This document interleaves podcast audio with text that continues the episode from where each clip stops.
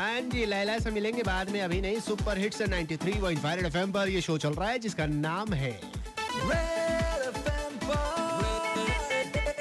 JH935 ये तो नाम है पर अभी क्या काम है ये जानो ना। अड्डा खोरी घंटा। कौन है? कौन?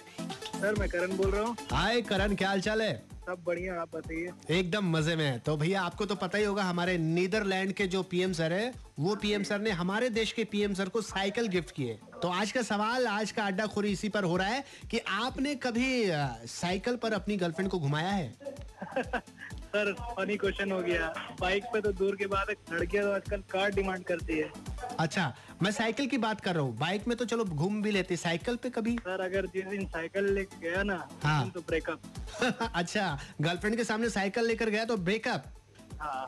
हम्म और लड़की जिस दिन नहीं करके आए मेकअप उस दिन होगा ब्रेकअप उस दिन तो मैं डर के मारे वहीं पे मतलब आपने कभी गर्लफ्रेंड को साइकिल पर नहीं घुमाया? नहीं सर नहीं किसी को तो घुमाया होगा ना गर्लफ्रेंड की फ्रेंड को? मैंने आज तक साइकिल अपनी ज़िंदगी में दो या तीन बार चलाई है बस। लो यार ये तो भाई साहब ने साइकिल ही नहीं चलाई तो फिर साइकिल पर कैसे गर्लफ्रेंड को घुमा सकते हैं? वही तो thank you Karan thank you call करने के लिए।